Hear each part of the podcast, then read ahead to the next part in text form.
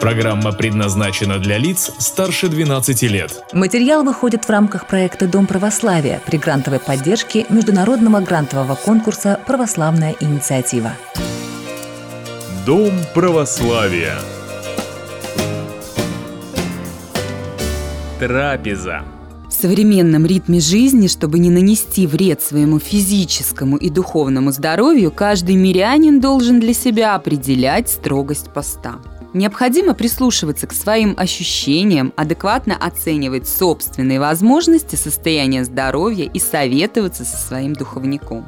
В православной церкви существует устав – типикон – который прописывает, какую пищу и когда можно есть. Типикон – монашеский устав, и его правила обязательны для монахов.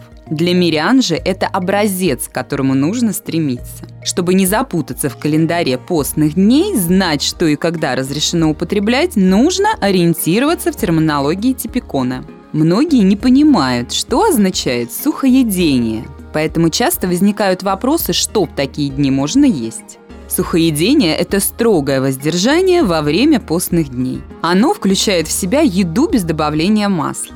Типикон о сухоедении говорит следующее. Разрешены хлеб и вода, сырые, сушеные, моченые и квашеные овощи, фрукты, зелень и мед. Также разрешены изюм, сухофрукты и орехи. В Русской Православной Церкви к сухоедению относят также и термически обработанную пищу, супы и каши. Сухоедение составляет обязательный элемент поста для монашествующих. Обычные верующие столь строгий пост соблюдают первую неделю Великого Поста, Великую Пятницу Страстной Седмицы, Рождественский и Крещенский сочельник. Важно помнить то, что основной составляющей поста является молитва. Сухоедение является средством отказа от комфорта, от изобилия продуктов питания в рационе современного человека. Эти ограничения вместе с молитвой и духовным подвигом помогают достичь духовного роста. Достигая определенного духовного состояния, человек лучше замечает свои собственные недостатки, черты характера, которые мешают богопознанию и богообщению.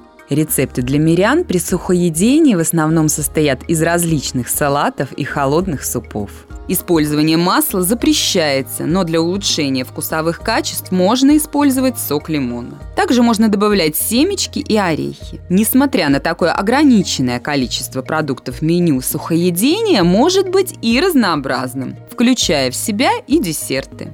Вот рецепт одного из них – Осень – это прекрасное время года приготовить фаршированную тыкву. Для этого возьмите тыкву весом 1,5-2 килограмма помойте ее и срежьте верхушку, а также удалите часть мякоти. Но необходимо оставить крепость стенок. Затем возьмите по 250 граммов груш и яблок. Нарежьте их тонкой соломкой. Затем добавьте 100 граммов слив без косточек. Тыквенную мякоть избавить от семечек, нарезать и смешать с другими фруктами. Можно добавить немного меда и всем этим нафаршировать тыкву. Накрыть срезанной верхушкой и поставить в духовку разогретую до 180 градусов. Продолжительность запекания полтора-два часа. Начинку, конечно, можно изменять относительно вкусовых пристрастий. Также можно туда добавить изюм и сухофрукты. Приятного аппетита!